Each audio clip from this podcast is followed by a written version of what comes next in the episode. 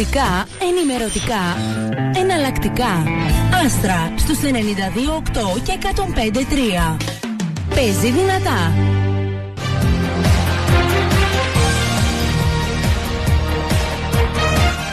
Καλή σας ημέρα και από μένα, κυρίες και κύριοι. Είναι Τετάρτη σήμερα, 7 Δεκεμβρίου του 2022 και είναι η ώρα των ιστορικών διαδρομών.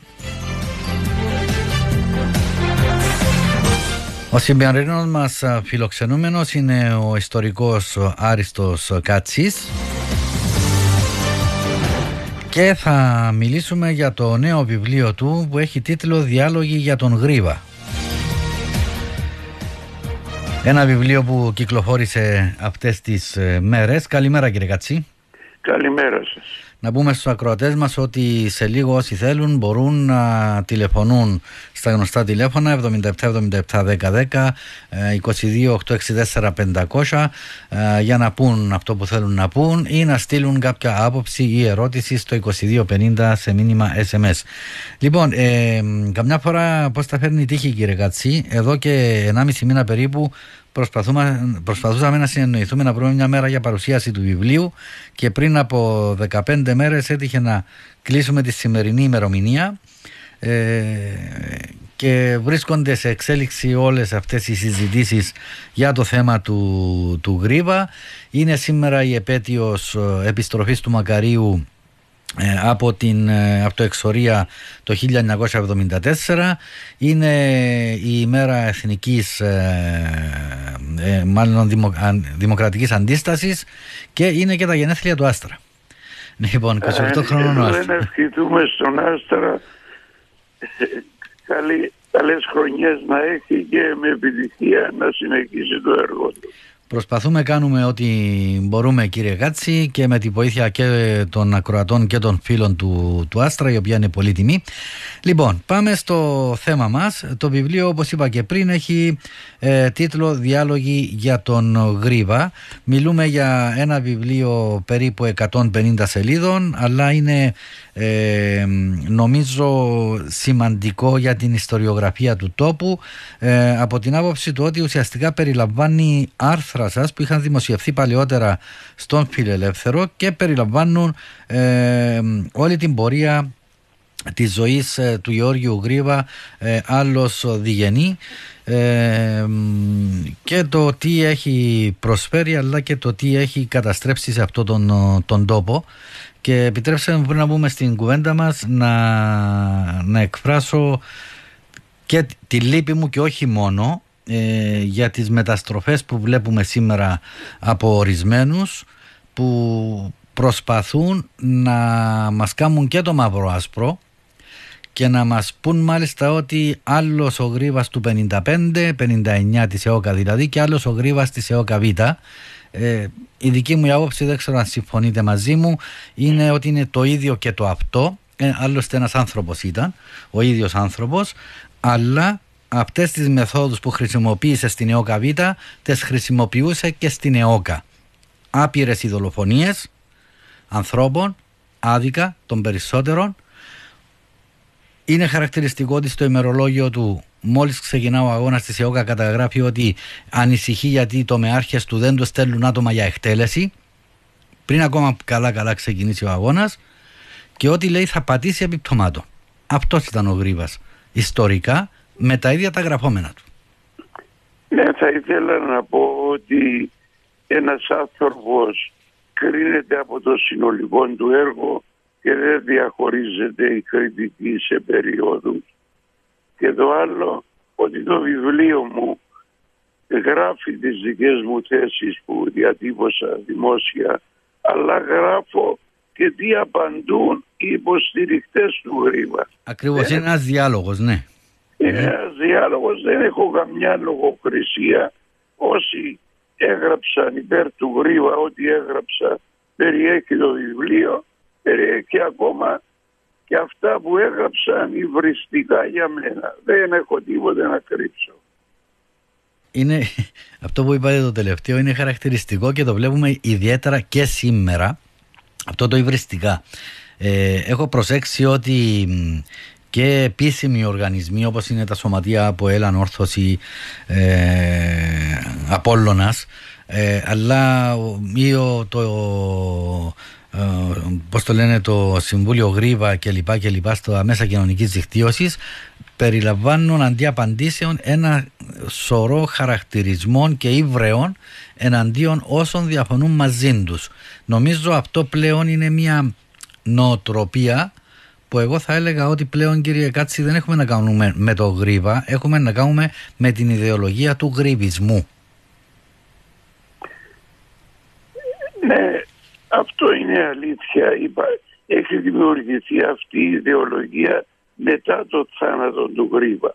Τον καιρό που ο Γρίβας ζούσε, όσες φορές εδοκίμασε αυτός είτε οι αντιπρόσωποι του τη λαϊκή εντολή, τα αποτελέσματα ήταν σαφώς εναντίον του. Στην Ελλάδα ζήτησε 2 φορές την εκλογή του, το 46 και το 50, και τις 2 φορές πήρε σύντα κάτω από το 1%. Το 1968 έγιναν στην Κύπρο προεδρικές εκλογές και η γρηβική παράταξη πήρε 3,74%. Σήμερα φαίνεται πως αυξάνεται πάρα πολύ και δεν μπορώ να το εξηγήσω. Ίσως να μην είναι δική μας δουλειά να το εξηγήσουμε το γιατί.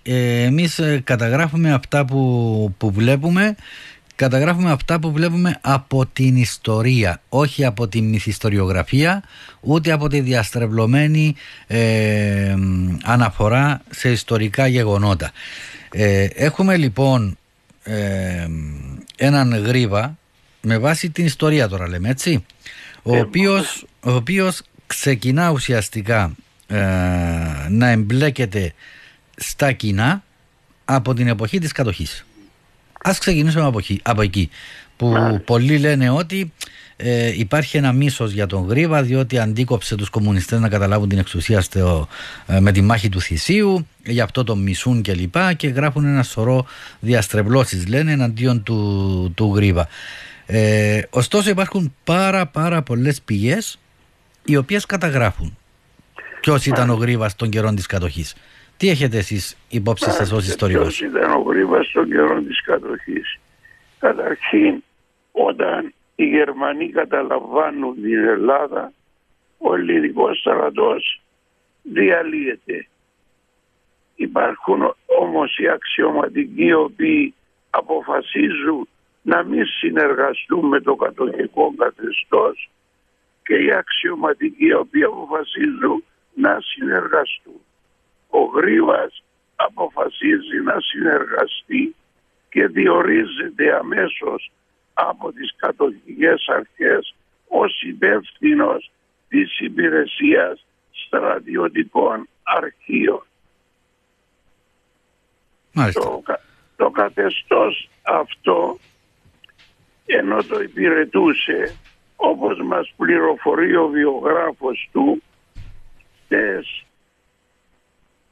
στις 24 Τρίτου του 1943 εγκαταλείπει τη δουλειά του, λέει, και μέχρι τις 28 του Εβδόμου του 1944, ενώ είναι εκτός δουλειάς και ενώ κατά το βιογράφο του είναι καταζητούμενος, οι Γερμανοί τον πληρώνουν κανονικά των μισθών του. Και όχι μόνο τον πληρώνουν των μισθών του, αλλά επιπλέον του κάνουν και πρόταση να ενταχθεί στα τάγματα εργασίας, τα οποία συνεργάζονται με τους κατακτητές για την κατάπνιξη της εθνικής αντίστασης. Τα τάγματα ασφαλείας εννοείται. Τα τάγματα ασφαλείας. Επειδή είπατε εργασίας. Ναι, τα τάγματα ασφαλείας, τα οποία τα γνωστά για την όλη δράση τους, τη συνεργασία με τους Γερμανούς, το χτύπημα της αντίστασης και ούτω καθεξής, που βαρύνονται με μυριάδες εγκλήματα. Βασικός τους ρόλος ήταν να καταπολεμούν την εθνική αντίσταση. Το πρώτο ένα ερώτημα που δημιουργείται, αφού οι Γερμανοί του έδιναν το μισό του για 1,5 χρόνο, χωρίς να εργαστεί. Του έκαναν πρόταση να μπει στα τάγματα εργασίας. Πώς τον πλήρωνα και δεν μπορούσαν να τον συλλάβουν. Είναι ένα από τα ερωτήματα που ίσως κάποτε απαντηθεί. Εάν μπορεί να γίνει σε αυτόν τον τόπο ελεύθερη έρευνα για τον Γρίβα. Mm-hmm. Κύριε, είναι χαρακτηριστικό ότι σε ένα βιβλίο που είναι έκδοση της Χ, της οργάνωσης Χ, είναι περίπου 50-60 σελίδες, α5, είναι παλιό βιβλίο, καταγράφεται όλη η δράση της Χ. Το έχω στη βιβλιοθήκη μου, είναι εκδομένο δηλαδή από τους ίδιους και συγκεκριμένα πρέπει να είναι από τον Όμηρο Παπαδόπουλο που ήταν ο υπασπιστής του Γρίβα τότε. Μάλιστα. Και περιγράφει τις ηρωικές μάχες της Χ εναντίον των κομμουνιστών. Δεν αναφέρει τίποτε για δράση εναντίον των Γερμανών. Μιλά για συνεργασία με τα μηχανοκίνητα τάγματα του Μπουραντά, ο οποίος Μπουραντάς ήταν των ταγμάτων ασφαλείας και υπεύθυνος της χωροφυλακής, για χτύπημα των κομμουνιστών, δηλαδή ομολογούν τη συνεργασία με τους Γερμανούς με έμμεσο τρόπο. Και είναι χαρακτηριστικό επίσης ότι στο βιβλίο η δίκη των δοσύλλογων, όπου υπάρχουν πρακτικά από τις δίκες, οι δύο συνεργάτες της Χ, ο Επιτελάχης, ο Πολύζος και ο Λάμπου της ειδικής ασφάλειας, λένε ότι υπήρξε συνεργασία με τους Γερμανούς. Πάντως τα ιστορικά στοιχεία δείχνουν ότι υπήρχε συνεργασία και ότι η Χ έπαιρνε όπλα από τους Γερμανούς για να αντιμετωπίσει τους κομμουνιστές και την εθνική αντίσταση. Η οργάνωση αυτή ήταν άγνωστη μέχρι τα Δεκεμβριανά του 1944 που έδρασε εκεί πέρα και μετά έγινε πολύ γνωστή κατά την περίοδο της Λευκής Τρομοκρατίας που κράτησε μέχρι το 1946 που έγινε το δημοψήφισμα για τον βασιλιά. Η Χ μέσα στις αρχές της ανέφερε ότι εξυπηρετούσε το πολίτευμα της βασιλευωμένης δημοκρατίας, τώρα πια δημοκρατίας κύριος είδε, το οποίο λέει εξυπηρετεί κάλλιον τα εθνικά συμφέροντα και αποτελεί πρόκομα κατά του κομμουνισμού. Τι ήταν η λευκή τρομοκρατία?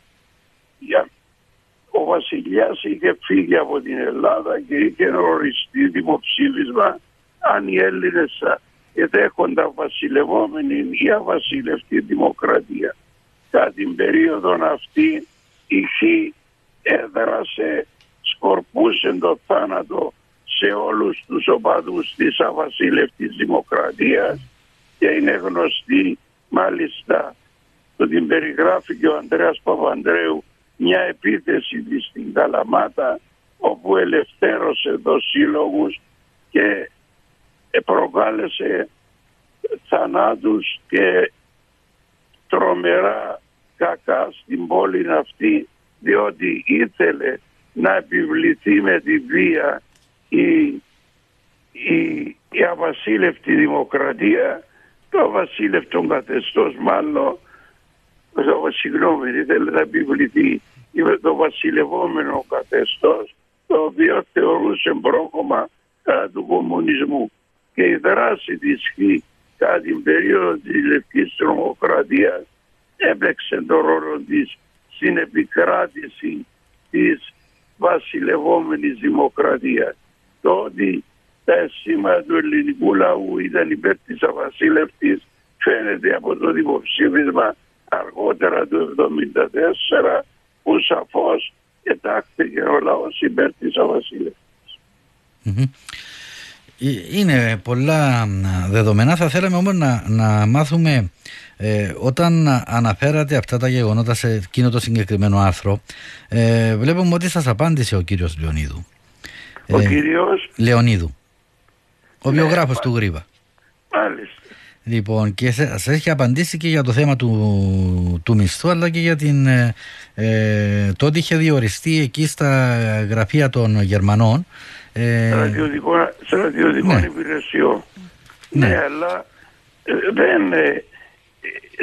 στην ουσία δεν θέλω να αναφέρομαι σε άτομα που απουσιάζουν από τον διάλογο, αλλά το ότι ο Γρίβας για 1,5 σχεδόν χρόνο πληρωνόταν χωρίς να εργάζεται, πληρωνόταν από το κατοχικό καθεστώς, ο ίδιος ο βιογράφος του Γρίβα το αναφέρει στο βιβλίο του.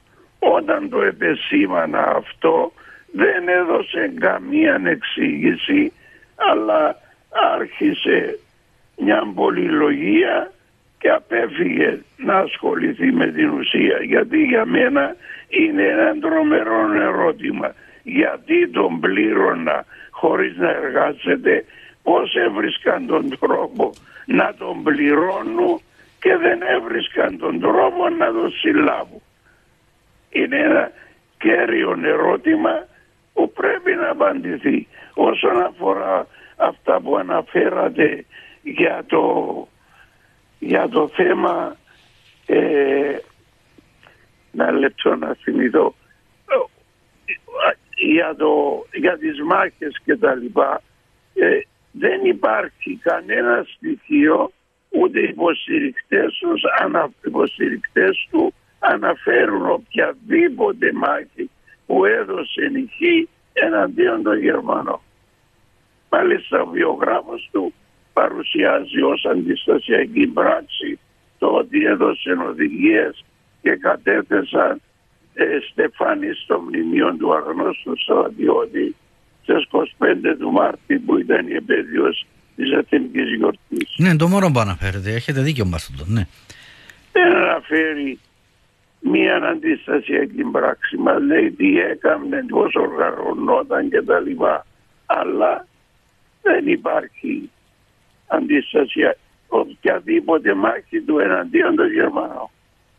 Ωστόσο κύριε Γάτση, έχουμε το εξής παράδοξο θα λέγαμε, ότι μετά και επί Παπανδρέου του Γεώργιου αλλά και επί Χούντας για δεύτερη φορά η Χ συμπεριλήφθηκε μέσα στις αντιστασιακές οργανώσεις. Ναι, η Χ προς το τέλος ερχόταν σε επαφή με την εξόριστη κυβέρνηση του Καΐρου του Γεωργίου Παπανδρέου και ήταν η εποχή του έντονου κλίματος εναντίον του κομμουνισμού. Η Χ εξυπηρετούσε αυτόν τον αγώνα και όπως γράφει και ο Ανδρέας Παπανδρέου, εκείνοι οι οποίοι πολέμησαν την εθνική αντίσταση στο τέλος βρέθηκαν ανάμεσα στους αντιστασιακούς. Δεν τα γράφω εγώ, τα γράφει ο Ανδρέας Παπανδρέου στο βιβλίο του «Η Δημοκρατία στο Απόσπασμα». Υπάρχουν πάρα πολλές αναφορές γύρω από αυτό το θέμα σε βιβλία στην Ελλάδα και από πολιτικούς και όχι μόνο και από πολλούς ιστορικούς που έχουν αξιοσημείωτες πληροφορίες για εκείνη την περίοδο και γενικότερα για τα τάγματα ασφαλείας, όχι μόνο για την Χ, και πάντα η Χ έχει έτσι μια πρωτοκαθεδρία θα λέγαμε σε όλη αυτή την περίοδο της λευκής τρομοκρατίας όπως ονομάστηκε, αλλά και για τα εγκλήματα, μέχρι και ο Κώστας ο Γαβράς, ο σκηνοθέτης, σε μια συνέντευξή του στο περιοδικό Σελίδες πριν από μερικά χρόνια είχε πει ότι όταν ακούει το όνομα Γρίβας του έρχεται στο μυαλό η δολοφονία ενός γείτονα του που έγινε από Χίτες και έχει ταυτίσει, λέει, τον Γρίβα και τη Χ με δολοφονικές καταστάσεις. Αυτό λένε διάφοροι πάρα πολλοί συγγραφείς, ενώ οι υποστηρικτές του μιλούν για συμμετοχή τους στην εθνική αντίσταση χωρίς να υπάρχει κανένα σοβαρό στοιχείο που να ενισχύει αυτή τη θέση. Καλό θα είναι ίσως το ελληνικό κράτος, ίσως το κυπριακό, δεν ξέρω ποιο, να κάνει μια έρευνα για να φανεί η αλήθεια ποια είναι για την οργάνωση Χ, η οποία έδρασε και στην Κύπρο. Όταν επί Αγκροκρατίας υπήρχαν οι δημοτικές εκλογές, οι Χίτες έδρασαν και έχουν και δολοφονία στο ενεργητικό τους ή στο παθητικό τους. Μιλούμε για το 1947 που ξεκίνησε η δράση της Χ στην Κύπρο. Ήταν και στην Κύπρο, ο Ολυμπιακός Λευκοσίας ήταν το άντρο τους, εκεί οργανώνονταν και έκαναν βίες πράξεις υπέρ των υποψηφίων της δεξιάς. Ναι. Και μετά από όλα αυτά, έχοντας τις ήττες που έχετε αναφέρει στην προσπάθεια του να πολιτικοποιηθεί ο Γρίβας, επιλέγει να αναμειχθεί στα της Κύπρου και ξεκινά να λέει δεξιά και αριστερά την ιδέα του για ένοπλο αγώνα. Μεταφέρεται αυτό και στον Μακάριο, ο οποίος έκανε παρόμοιες σκέψεις, και στο τέλος συνειδρίουν την ΕΟΚΑ. Έχετε υπόψη σας ποιες διαφωνίες υπήρξαν μεταξύ του Μακαρίου και του Γρίβα για το είδος του αγώνα που θα γινόταν? Ναι, υπήρχε μια βασική διαφορά. Ο Γρίβας ήθελε αγώνα με ανταρτοπόλεμο, ο Μακάριος δεν ήθελε αγώνα με ανταρτοπόλεμο, ήθελε αγώνα σαμποτάζ, δηλαδή στις πόλεις να ρίχνουν μερικές βόμβες για να είναι γνωστό το πρόβλημα και να διεθνοποιηθεί. Τελικά όμως η ομάδα που περιέβαλε τον Γρίβα, δηλαδή μιλούμε για 12 άτομα, δεν κάνω λάθος, εκ των οποίων μόνο ο Μακάριος δεν ήταν πολίτης του ελληνικού κράτους, οι υπόλοιποι όλοι ήταν πολίτες του ελληνικού κράτους. Και πρώην στελέχη της Χ. Και στενοί συνεργάτες του Γρίβα, αυτοί επέβαλαν την άποψή τους και επικράτησε η θέση να γίνει αγώνας με ανταρτοπόλεμο. Μετά υπάρχουν, κατά τη διάρκεια του αγώνα, υπάρχει και μια άλλη βασική διαφορά μεταξύ τους. Όταν ο Γρίβας στρέφεται εναντίον αριστερών, ο Μακάριος με δήλωση του σαφώς καταδικάζει αυτές τις ενέργειες και λέει ότι ο κυπριακός λαός ήταν ενωμένος και θα παραμείνει ενωμένος, και τις ενέργειες του Γρίβα εναντίον των αριστερών καταδικάζει και ο τότε πρωθυπουργός της Ελλάδας, ο Κωνσταντίνος Καραμανλής. Ήταν και αυτή μια σημαντική διαφορά των δύο ανδρών. Και επίσης παρακάτω, να φτάσουμε σε ένα σημείο όταν ο Γρίβας θέλει να πολιτευτεί στην Ελλάδα μετά την απελευθέρωση της Κύπρου, στέλνει ανθρώπους και ζητά βοήθεια από τον Μακάριο για υποστήριξη. Τέτοια προσπάθεια έγινε και σε μια συνάντηση Μακάριου Γρίβα στη Ρόδο, και εκεί πέρα ο Μακάριος αρνείται να δώσει στήριξη στο Γρίβα για να πολιτευτεί στην Ελλάδα. Ναι. Ακόμα θυμάμαι, ως μαθητής ερχόταν του Μόρφου και μας μιλούσε στα σχολεία ο τότε Μητροπολίτης Κυρινίας Κυπριανός και μας έλεγε όταν θα γίνουν εκλογές στην Ελλάδα ο Διγενής θα βγει πρωθυπουργός και τότε θα γίνει η Ένωση. Δηλαδή δεν σταματήσαμε ποτέ αυτόν το σύστημα. Μένοντας στο θέμα της ΕΟΚΑ, αλλά πριν πάμε εκεί υπάρχει ένα ερώτημα από ακροατή, το οποίο λέει, ένα λεπτό, αφού είναι ιστορικός ο κύριος Κάτσης, λέει, θα ξέρει και για δολοφονία της Ελένης Παπαδάκη, ποιοι την έκαναν, λέει, αναφέρεται στην περίοδο της κατοχής στην Ελλάδα και της Εθνικής Αντίστασης, προφανώς αναφέρεται στην δολοφονία της από πλευράς των αριστερών δυνάμεων ή των κομμουνιστών. Δεν έχω υπόψη μου την περίπτωση. Δεν μπορώ να ξέρω πόσους δολοφόνησε ο ένας και πόσους ο άλλος.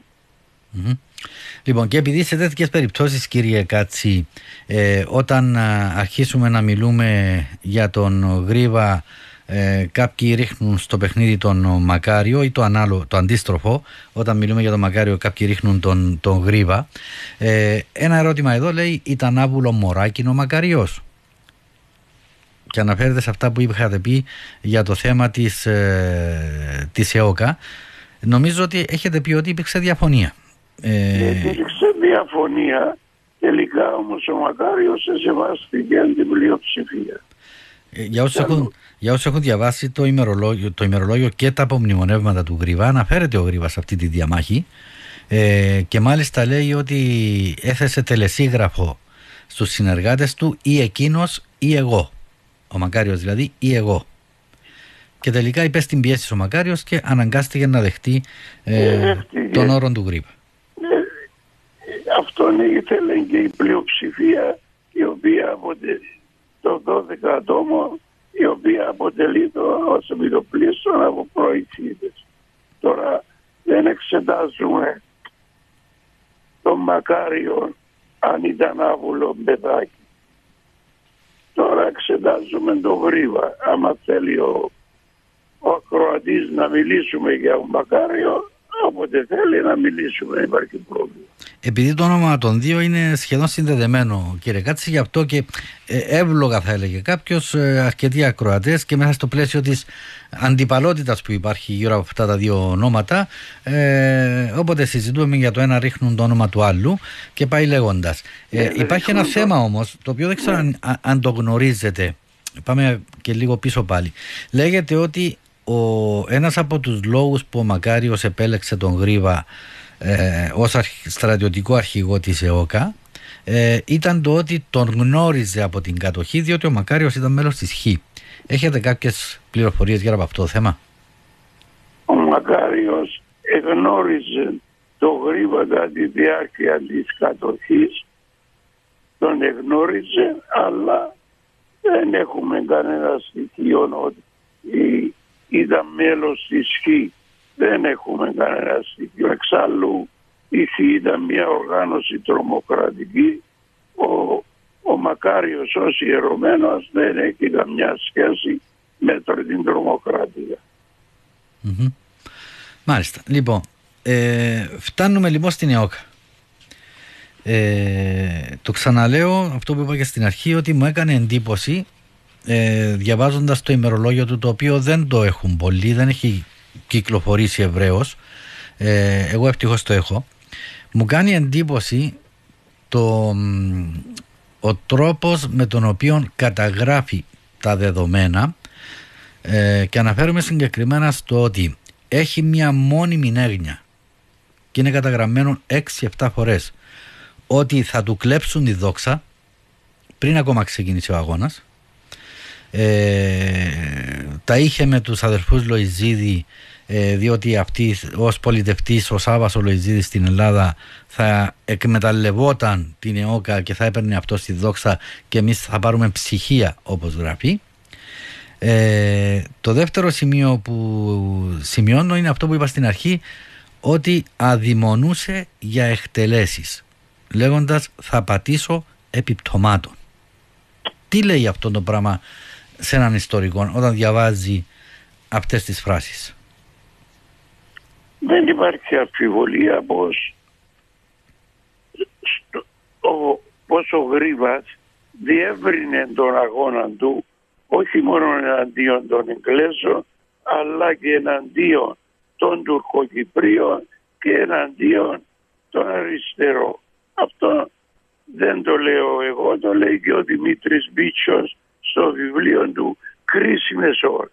Εκείνο που εγώ εκτιμώ είναι ότι ο Γρίβας όταν αναλάμβανε τον αγώνα της ΕΟΚΑ ήταν ένας αποτυχημένος. Είχε επιδιώξει 2 φορές να εκλεγεί βουλευτής, είχε να αποτύχει. Ο αγώνας της ΕΟΚΑ ήταν μια διέξοδος γι' αυτό, και συγχρόνως είχε πολιτικές φιλοδοξίες. Άλλωστε, όσον αφορά το θέμα της εκτέλεσης αριστερών, είναι γνωστή η επιστολή του στον Κιτίον Άφημο, ότι πρέπει να το καταλάβουμε ότι οι κομμουνιστές είναι αντίπαλοι μας και πρέπει να τους εξοντώσουμε ως πολιτική εντότητα, να μην δύναται μετά να επηρεάσει το Κυπριακό. Επομένως, ο Γρίβας έβλεπε και τον αγώνα της ΕΟΚΑ ως σταθμό για να εξυπηρετήσει τα πολιτικά του σχέδια. Εγώ έτσι το βλέπω και απόδειξη ότι μετά τον αγώνα επιδίωξε να γίνει πρωθυπουργός της Ελλάδας, αλλά η προσπάθειά του απέτυχε, γιατί η παράταξη του κέντρου στην οποία στηρίχτηκε τον εγκατέλειψε.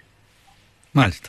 Έχουμε ένα ακροατή, είναι ο φίλος μας ο Γιαννάκης ο Ταφαρής, να τον ακούσουμε. Παρακαλώ. Γεια σας πολύ. Με πολύ καλό το πρόγραμμα. Εγώ θα περιοριστώ λίγο στην Αθήνα και μάχες των Αθηνών.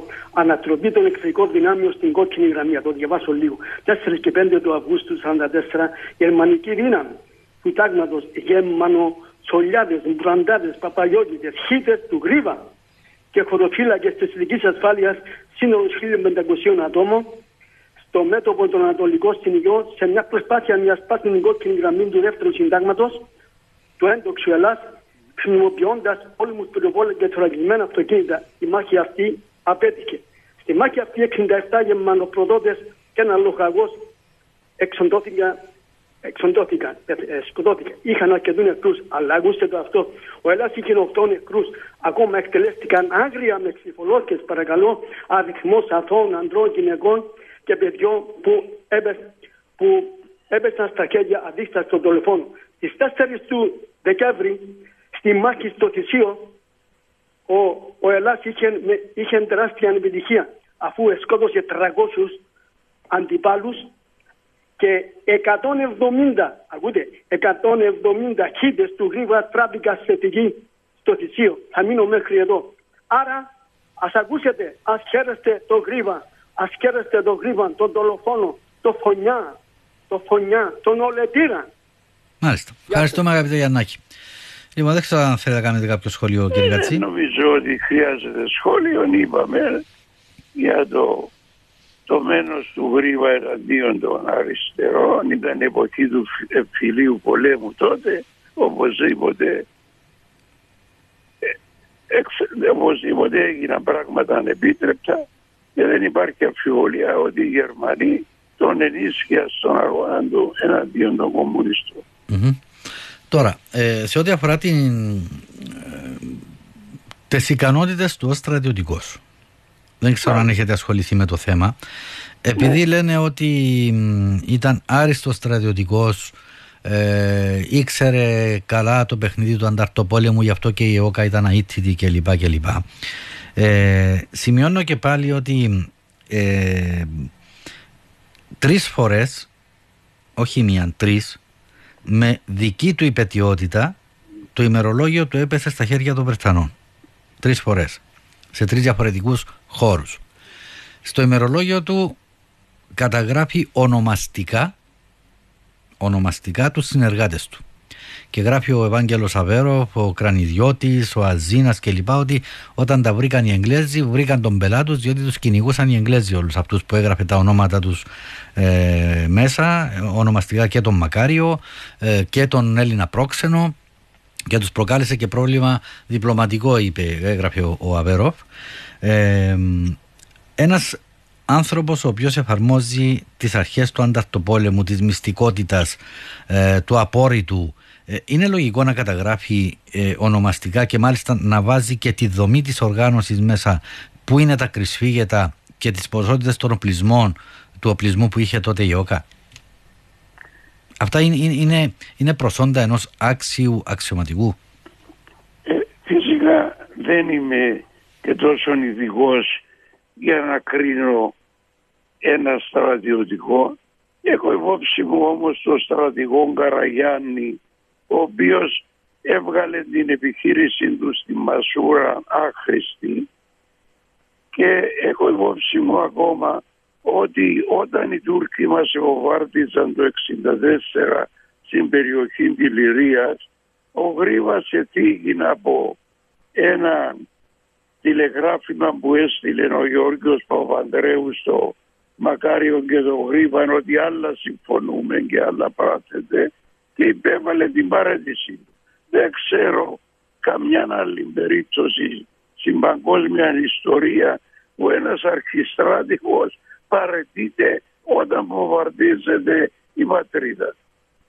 Αυτά όσον αφορά τώρα την ΕΟΚΑ.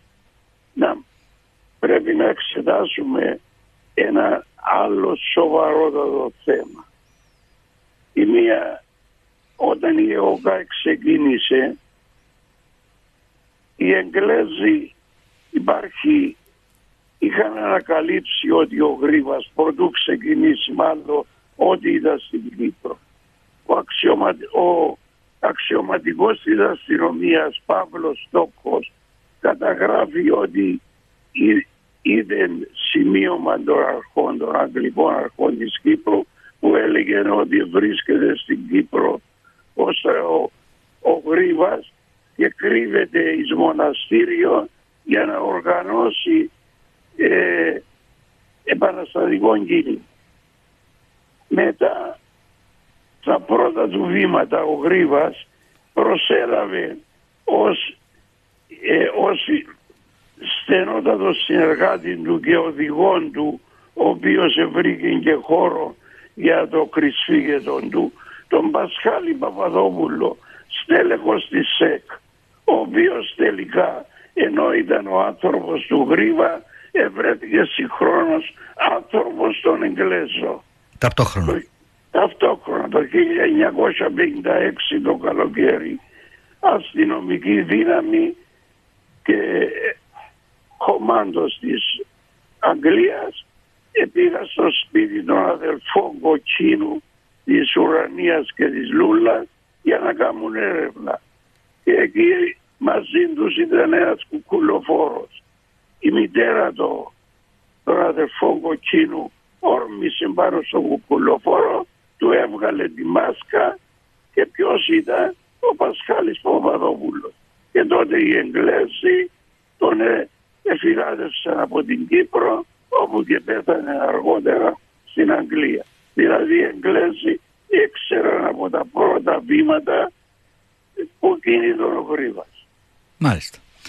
Λοιπόν, υπάρχουν και άλλα σημαντικά στοιχεία, και ο ίδιος ο Γρίβας καταγράφει στο ημερολόγιο του ότι οι Εγγλέζοι ξέρουν ότι βρίσκεται εδώ, και μιλούμε από αυτό που είπατε εσείς με τον Παύλο το Στόκο, είναι το φθινόπωρο του 1954. Ο Γρίβας τα γράφει στο ημερολόγιο του Ιανουάριο, Φεβρουάριο και Μάρτιο του 1955 ότι οι Άγγλοι γνωρίζουν ότι είναι εδώ, και διαδίδει επιτιδίως ότι απογοητευμένος, λέει, θέλει να φύγει από την Κύπρο για να τους παραπλανήσει. Λοιπόν, επειδή κοντεύουμε στο τέλος, έχουμε διάφορα μηνύματα εδώ. Να ευχαριστήσουμε όσους στέλνουν μηνύματα για το γενέθλια του Άστρα σήμερα. Άλλο μήνυμα δίνει συγχαρητήρια στον Άστρα και στους καλεσμένους του που μας ενημερώνουν για την ιστορία μας, λέει η Μαρία. Ένα άλλο μήνυμα λέει ότι με αυτά που άκουσε σήμερα από τον κύριο Σιτζόπουλο τρίζουν τα κόκκαλα του Βάσου Λισσαρίδη. Ευτυχώς που υπάρχετε για τη σωστή ενημέρωση, σας ευχαριστούμε, λέει η Μιλίτσα από τα Περβόλια της Λάρνακας. Άλλο μήνυμα δίνει και πάλι συγχαρητήρια στον κύριο Κάτση και ρωτά, αυτή η πτυχή της ιστορίας διδάσκεται στα σχολεία? Είναι ο Γιώργος και εννοεί, αντιλαμβάνουμε, αυτό που μιλούσαμε πριν για το θέμα της οργάνωσης Χ. Άλλο μήνυμα λέει ότι το μνημείο του Γρίβα είναι πάνω στο πενταδάκτυλο μεταξύ των χωριών δικό μου και συγχαρεί. Να το βλέπουν αυτοί που υποστηρίζουν τον Γρίβα, ότι ο Γρίβας είναι αθώος, λέει, σε εισαγωγικά το αθώος. Είναι, λέει, ο μεγαλύτερος προδότης που γέννησε δυστυχώς η Κύπρος. Άλλο μήνυμα λέει σε απλά ελληνικά, ο Μακάριος και ο Γρίβας ήταν φίλοι, σε εισαγωγικά, και μετά, επειδή ο Μακάριος δεν τον στήριξε, όπως είπατε, έγιναν θανάσιμοι εχθροί και την πληρώσαμε όλοι μας. Δεκαετία του 50 συνεργάστηκε με Άγγλους στην Ελλάδα και στην Κύπρο έκανε την ΕΟΚΑ. Ποιος ο ρόλος του τελικά, λέει. Ο Τάκης ο Τραχανάς μας λέει ότι έχει μπροστά του το βιβλίο του Γιώργου Μιχαήλ «Εθνική Αντίσταση», το οποίο αναφέρεται ότι ο Γρίβας ήταν συνεργάτης των Ναζί Τον πήρα δικαστήριο, λέει, οι συγγενείς του Γρίβα για τα γραχόμενά του. Το δικαστήριο που δίκασε την υπόθεση βρήκε αθώο τον συγγραφέα Γιώργο Μιχαήλ. Και ένα άλλο, γιατί ο Κληρίδης ήταν υπεύθυνος στην φρούρηση των τυχών της Λευκωσίας, λέει, όταν οι Τουρκοκύπροι, οι αντίπαλοι τους, ήταν και αυτοί, ρωτάνε αν αληθεύει. Δεν κατάλαβα την ερώτηση αυτή, αν είναι, ας την επαναδιατυπώσει στην επόμενη εκπομπή ο φίλος ακροατής. Λοιπόν, αν θέλετε να κάνετε κάποιο σχόλιο για να κλείσουμε, κυρία Κάτση. Νομίζω ότι τέθηκαν πάρα πολλά θέματα. Εκείνο που θέλω να τονίσω είναι ότι το θέμα πρέπει να συζητείται μέσα σε ατμόσφαιρα καλής θέλησης, η οποία δεν υπάρχει δυστυχώς από τους οπαδούς του Γρίβα.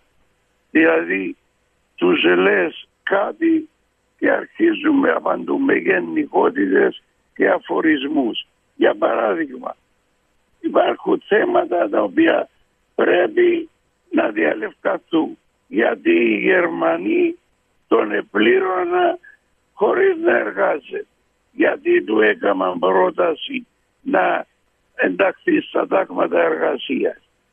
Υπάρχει άλλο ερώτημα. Αφού ήξεραν που κρυβόταν, και αυτό το αναφέρουν και ο Μπίτσος και ο Αβέροφ στα βιβλία τους, όταν θα υπογραφόταν η συμφωνία της Ρήγης. Είπα μάλιστα τι θέλετε να ως συλλάβουμε απόψε. Αφού ήξερα, γιατί δεν το συλλάβανα. Είναι σοβαρά ερωτήματα που πρέπει να απασχολήσουν την ιστορία και να προβληματίσουν και τους οπαδούς του Γρίβα. Όχι απλώς χωρίς κανέναν επιχείρημα να αρχίζουν τους αφορισμούς και τις υβρισίες. Εγώ πάντως είμαι υπέρ της αλήθειας, διαβάζω, μελετώ και λέω την αλήθεια αφόβα, χωρίς να εξαρτώμαι από κανένα. Μάλιστα. Λοιπόν, να σας ευχαριστήσω πάρα πολύ. Κρατώ ακόμα ένα ερώτημα το οποίο έχει έρθει εδώ. Θα το δούμε στην άλλη εκπομπή, την επόμενη Τετάρτη. Το Ακέλ, λέει, στις 31 Πρώτου του 1974 ψήφισε ότι ο Γρίβας ήταν άξιο τέκνο της πατρίδας. Ρωτά. Όχι, δεν ψήφισε το Ακέλ ότι ήταν άξιο τέκνο της πατρίδας. Να το δούμε αναλυτικά στην επόμενη εκπομπή, κύριε Κάτση. Μάλιστα. Θέλω να σας ευχαριστήσω πάρα πολύ για τα όσα μας έχετε πει. Και θα είμαστε και πάλι μαζί την άλλη Τετάρτη την ίδια ώρα. Να είστε καλά, ευχαριστώ πολύ. Εγώ σας ευχαριστώ και εσάς και τον Άσταρα που μας δίνει την ευκαιρία να παρουσιάζουμε την αλήθεια και τις θέσεις μας. Ωραία, να είστε καλά. Ευχαριστώ πάρα πολύ ξανά. Καλά.